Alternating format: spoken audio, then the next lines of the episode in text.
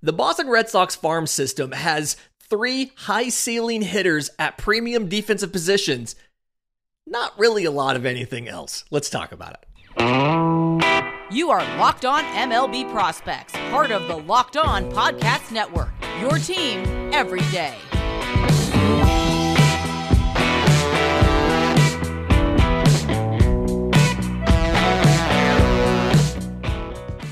Yes, welcome on in to Locked On MLB Prospects, your home for all things minor league baseball. I'm your host, Lindsay Crosby, award winning baseball writer and podcaster, and thank you for making this your first listen every single day. We're proudly part of the Locked On Podcast Network, where it's your team every day. Today's episode is brought to you by our friends at FanDuel. Make every moment more. New customers join today, and you'll get $200 in bonus bets if your first bet of $5 or more wins. Visit fanduel.com slash locked on to get started. So, looking at the Boston Red Sox, not necessarily the season you wanted to have last year, 78 and 84, and then not really the offseason you wanted to have uh, this year, missing out on some prominent players and really giving some ill advised comments about how much money you were going to spend in free agency, right? And so naturally, the hopes turn towards the farm system to see what kind of help we can get from the farm. And the top of the system has three high ceiling, promising hitters, one from each of the last three drafts. So the 2021 draft, your first round pick, Marcelo Mayer out of California. 78 games last year between high A and double A. And I'm going to give you the stat line and then explain why it's not as bad as it sounds like it is. So for Marcelo Mayer, 236, 306, 433, 13 home runs, 34 extra base hits, 32 walks, 286 strikeouts, and 9 of 14 on stolen bases. There are concerns when you give that slash line for a guy who is in double A to bat 236. There are, most people would have legitimate questions about the hit tool, the power tool, a lot of that kind of stuff.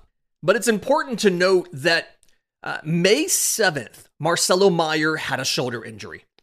And the stats before and after are significantly different. And I'm not saying you can discount the rest of the season. I'm not saying that you can take that 23 game sample early in the year as gospel, but it's relevant context that you need to properly evaluate Marcelo Mayer. So prior to May 7th, prior to that injury, 23 games, Marcelo Mayer was batting 337, 414, 582. 15 extra base hits, again in 23 games, 13 walks to 24 strikeouts. From that injury to the rest of his season, which was 55 total games, so more than double the sample size from the first part, he batted 190, 256, 366. Only 19 extra base hits, again in 55 games. 19 walks to 62 strikeouts. So you can see the impact the shoulder injury had, even though it wasn't something where he had to miss significant time. Obviously, that is a very significant and obvious line of demarcation between performance before, performance after. And when you look at some of the stuff under the hood, there was some good numbers told despite the injury and things like that. His 90th percentile exit velocity went up from 103 to 105. This was age, I believe it was his age 20 season. So 105 against the MLB average of 103 and change, so already showing above average power at age 20. His zone contact number was in the low 80s, whereas last year in 22 it was in the high 70s. So you see some of these numbers get better. I think at the end of the day, what you're looking at for Marcelo Mayer is an above average hit tool and plus power, right? Now, a lot of this is going to depend on how healthy he is and can he get back into a groove offensively when he debuts or when he comes back in 24. But I'm not as concerned about Marcelo Mayer's future as the stats would have you think you should be. Because again, Small sample, but he was absolutely crushing prior to the injury. Now, from a defensive perspective, uh, mostly shortstop, 71 games at short, 7 games at DH. The Armas Plus, I think he should be able to stick at least early in his career at shortstop. There's a little bit of questions about the range for Marcelo Mayer. But the good thing is, because of the arm being plus, because of the power profiling, he could kick out to third base a little bit later in his career if he needed to and still be a positive contributor defensively. Obviously, you've got Raffy at third base right now. In three to four years, I don't know if he's going to be looking at a potential move to first base or not, but uh, I do think, at least initially in his career, Marcelo Mayer should be able to play shortstop and stick at shortstop. So we don't directly address fantasy baseball a lot on this show, but I do think there's probably an avenue here if the if the owner of Marcelo Mayer in your dynasty league is down on him because of the poor statistical performance, I think you can go out and acquire Marcelo Mayer and expect him to rebound in 24. The two other top prospects in the system catcher Kyle Teel, outfielder Roman Anthony. Let's talk about Anthony first. Second rounder in 2022 out of high school out of Florida. 106 games between single A, high A, double A. He went all the way to double A last year in his first full season. 272, 403, 466. 14 homers, 45 extra base hits for Roman Anthony, 86 walks to 119 strikeouts, and 16 to 23 on stolen bases. I like a lot of the stuff about Roman Anthony, both in live looks and under the hood with the advanced numbers. So, looking at those metrics that we check out 90th percentile exit velocity of 106 for his age 19 season. I mean, a little bit absurd, right? 106 mile an hour, 90th percentile exit velo. Again, 103 and change is the MLB average. Uh, contact, zone contact, he had 85% zone contact. Chase was under 20%. A lot of things to like, right? Now, that contact did fluctuate later in the season as one, he started facing uh, tougher pitchers who could better uh, figure out what they were trying to do and adequately or correctly do it. And then also, uh, as the scouting report got out on Roman Anthony and the story became like, hey, he has an, an inordinate amount of difficulty with breaking balls. So there are still things to work on, but it's a really enticing package of a guy that should be able to, like, he doesn't chase a ton, under 20%. He has good contact, especially in the zone. He has good power. You're looking at could be plus hit tool, could be plus power tool. Still some things to work on, breaking balls, things like that, but you like the package for Roman Anthony. Defensively, he split, he, he played mostly center field, 68 games in center, should have played one more, 19 in right, one game in left.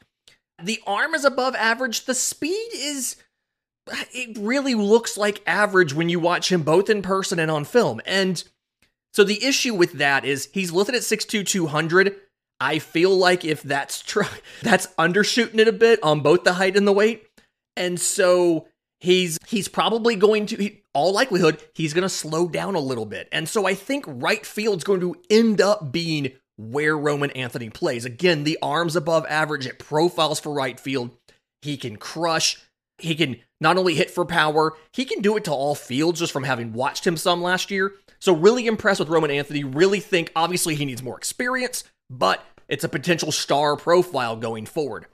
The third guy, not as much on him because we haven't seen a ton of him. 26 games last year after the draft, but Kyle Teel, first round pick out of the University of Virginia.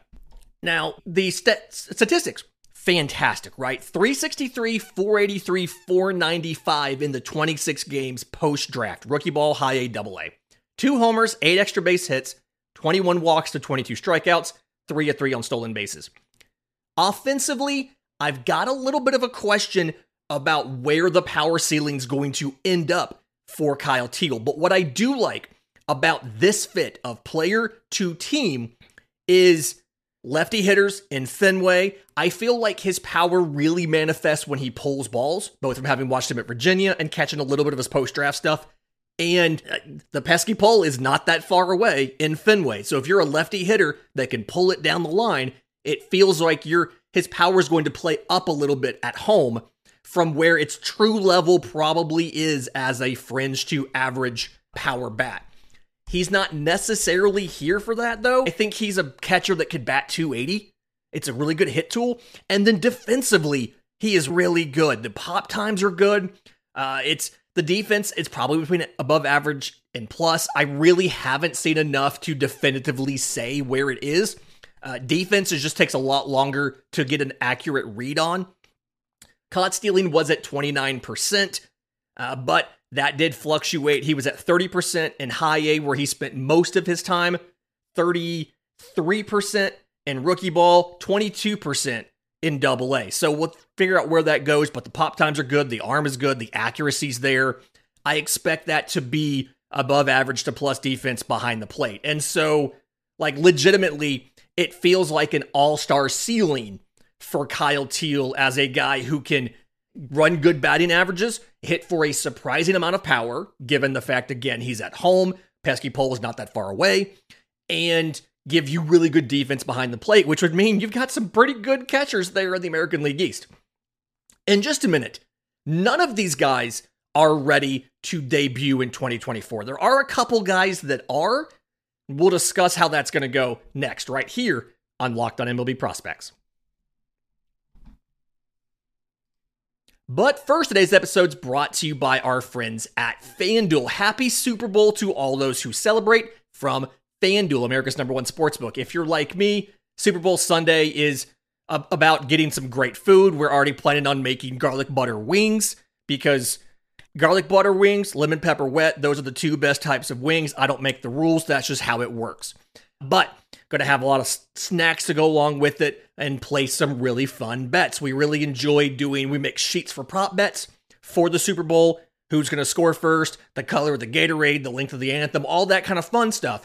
And FanDuel has a lot of those really interesting prop bets as well.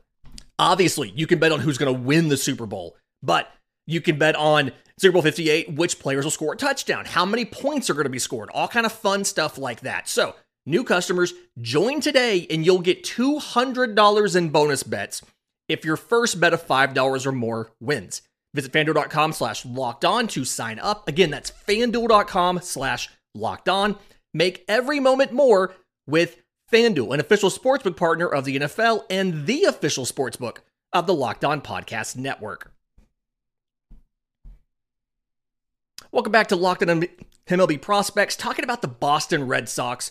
And second segment, we always do the players you might see in 2024. And this picture got a little bit muddy over the winter break because you saw trades bringing players into the organization both at the minor league and the major league level. So, uh, one of the more prominent trades for the Red Sox this offseason was sending Chris Sale to the Atlanta Braves to get Vaughn Grissom back. It was a one for one trade. Boston sent plenty of money to cover some of Sale's salary as well and got back Vaughn Grissom. And and everydayers know I'm an Atlanta Braves fan, so I've seen plenty of Vaughn Grissom, and I think I can adequately get you some expectations for what Vaughn Grissom could do. He is like defensively, he's not really a shortstop. And you saw this last year. Some of the shortstops that covered for Trevor Story weren't necessarily that good defensively. Vaughn Grissom's been that boat as well. And so keeping him at second base is the best way to do things.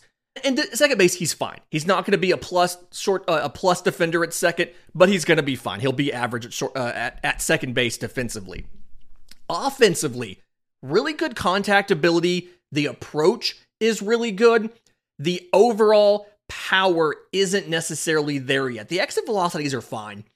It's just he doesn't always get optimal launch angles, a little bit too much ground balls, things like that. Still a young player, only 22 years old. The makeup off the charts. The clubhouse loves the guy. He's going to be a good fit, and I'm glad, I'm uh, legitimately happy he's getting an opportunity to play every day.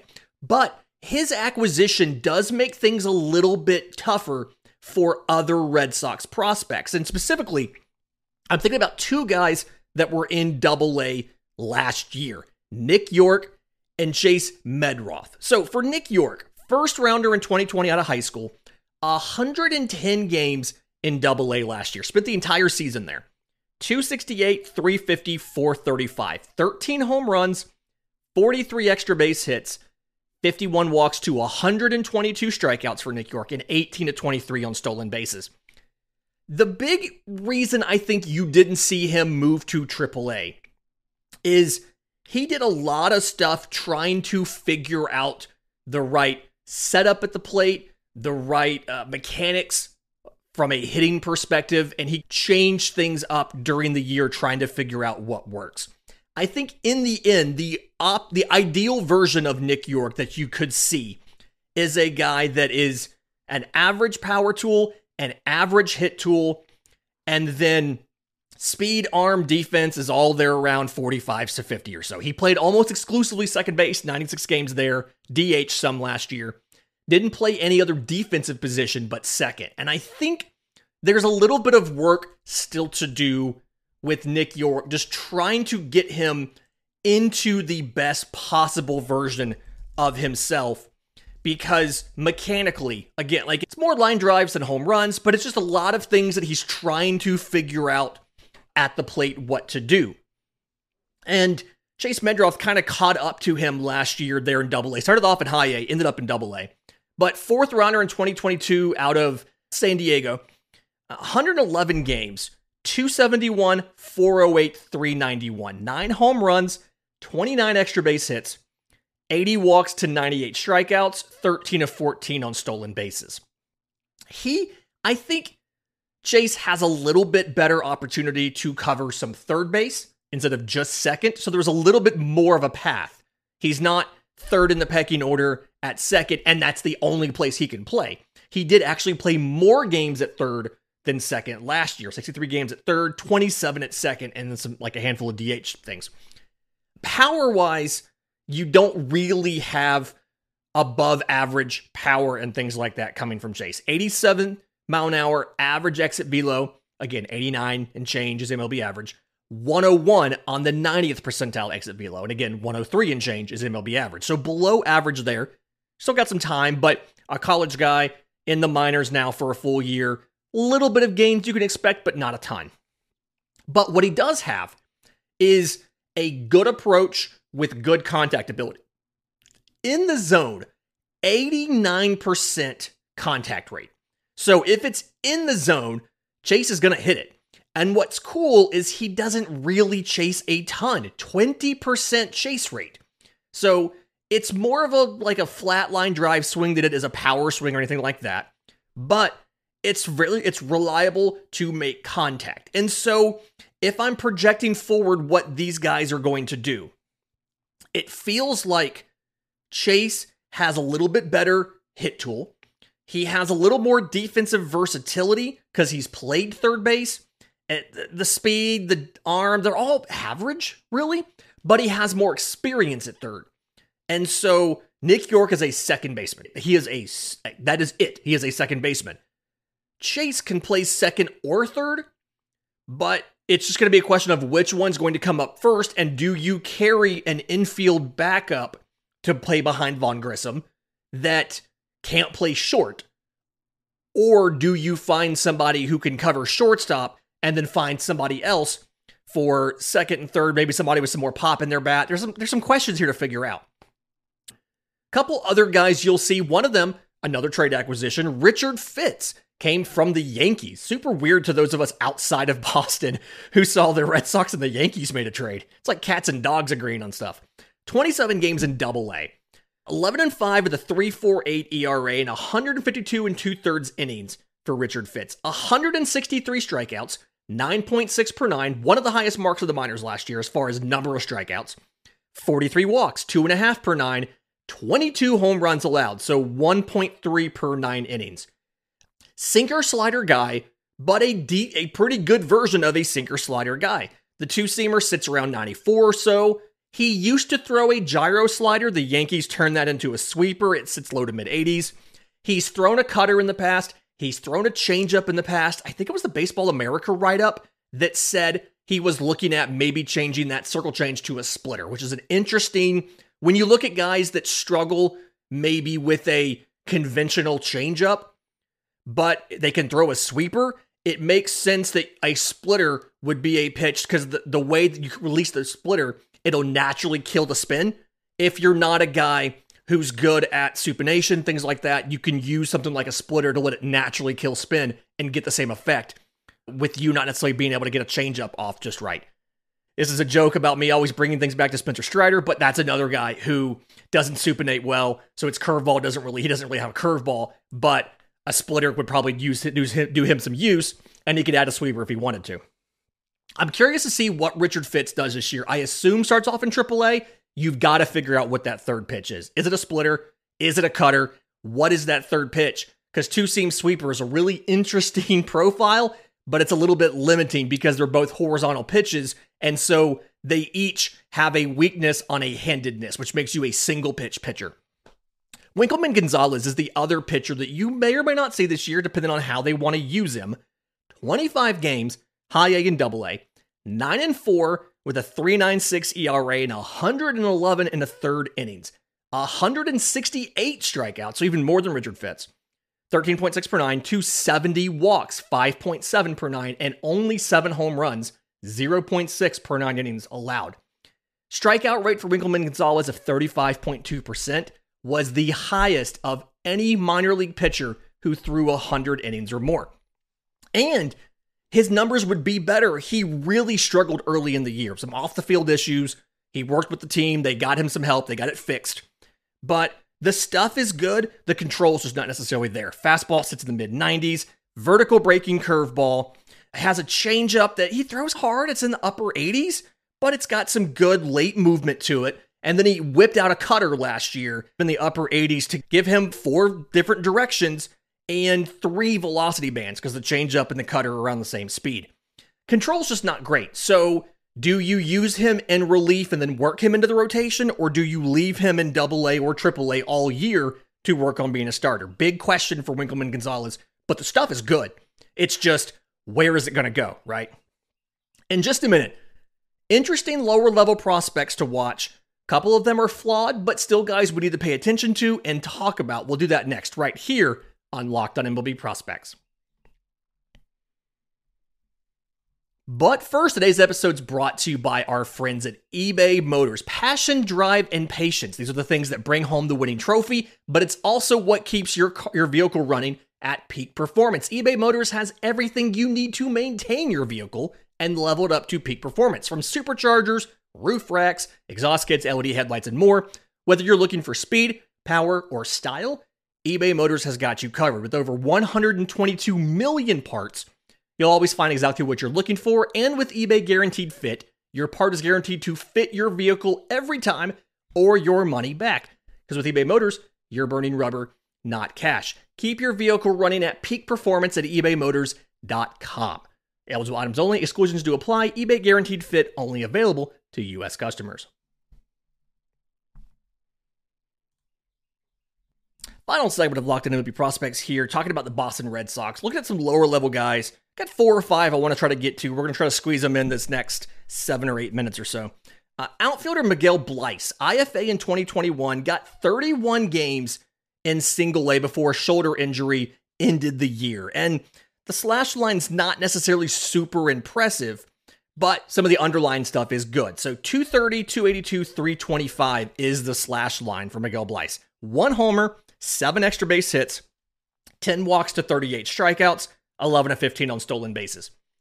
The end of the day, and yes, small sample size, 31 games, but the contact numbers are good. The power is good. 104, 90th percentile exit velo at age 18, right? An average of 89. So right there with MLB averages at the age of 18. You can see where there's plenty of potential for growth there.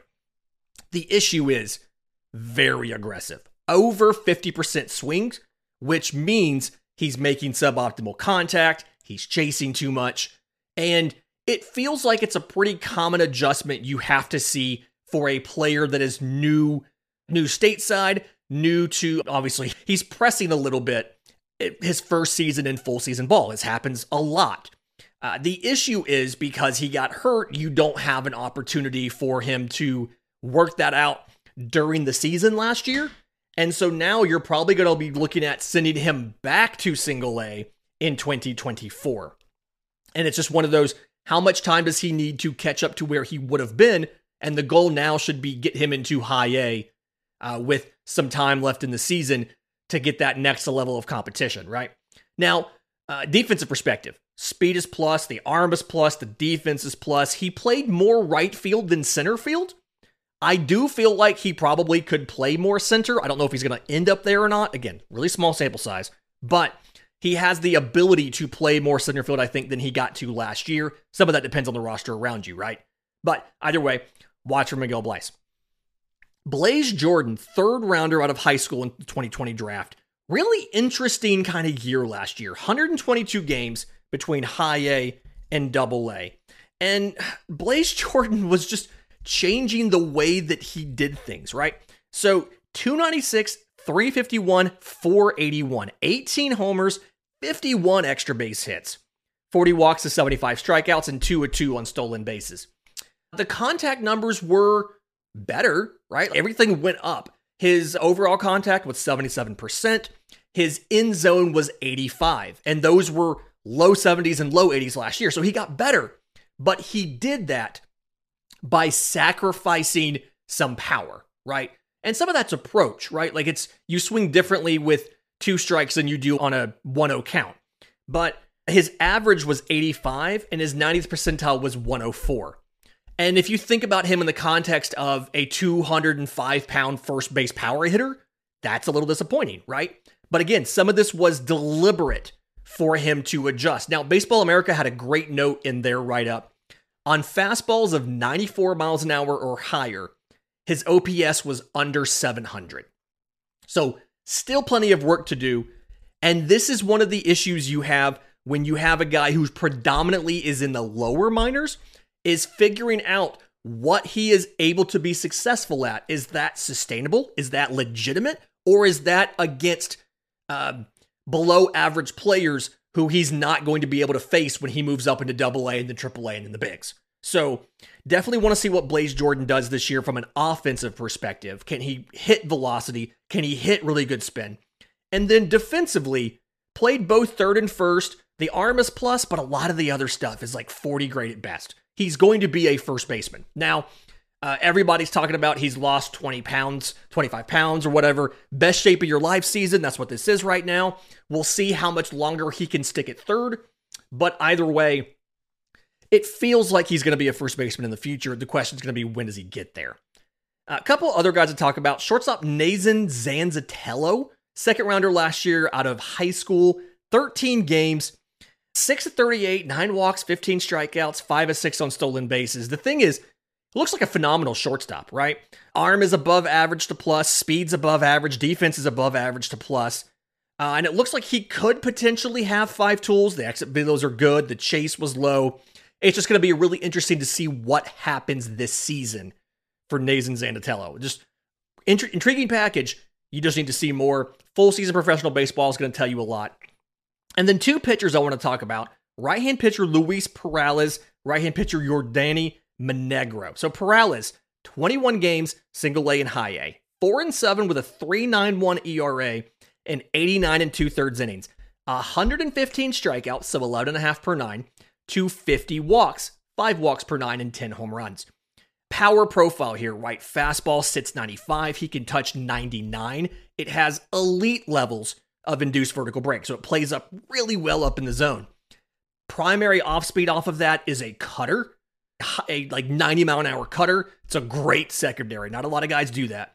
He also throws a slider in the mid 80s. I believe one of the write ups that I've read, and I, have seen this some on film too, is it's a slurvy looking slider. It's not that necessarily that great. And then a changeup that I think Baseball America said he was converting into a splitter this offseason. And so I like the future appeal of finding a third pitch between the splitter and the slider. And if he makes the splitter that third pitch, you've got three pitches that look like a fastball out of the hand and are probably all going to be high 80s, low 90s, if not better on the fastball.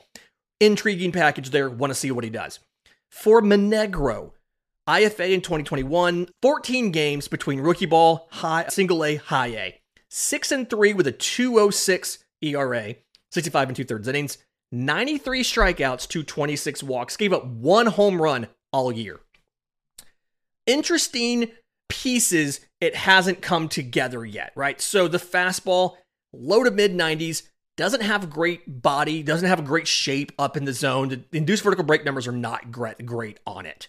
Pairs it with a vertical breaking curveball in the high 70s, and because the vertical breaking curveball is the other pitch, that's why you have to keep the four seamer. Because if you throw a two seamer down, you minimize the effectiveness of the curveball down. So it's an interesting, not great four seamer with a vertical breaking curveball, right? If it was something that moved horizontally for the breaking pitch, you could mix a two seamer in instead. He has a slider that is inconsistent shape. Sometimes it looks like a cutter, sometimes it looks like, like a sweeper. And that that kind of mirrors a lot of the consistency is not necessarily here. The fastball velocity dips later in a start, things like that. And then he has a changeup that kind of looks like it's a splitter. I can't necessarily tell if this is an organizational philosophy to give guys splitters or a coincidence. This is the year of the splitter. We'll see what happens. But I think the things here consistency of the fastball velocity, consistency of the shape on the slider, and then work on the overall command. Three and a half uh, walks per nine innings, but it felt like when you watch him, the control's actually worse than that. So let's see how he can make it better. Reminder that we did not get to everybody. There's no way to do that. Somebody you want to hear about, I didn't get to, let me know for the mailbag. I'm on Twitter at Crosby Baseball, shows on Twitter at Locked On Farm. We have an email, Discord, all of that stuff in the episode description in the show notes. Until tomorrow's show, remember, it's always a great time to pay a minor leaguer.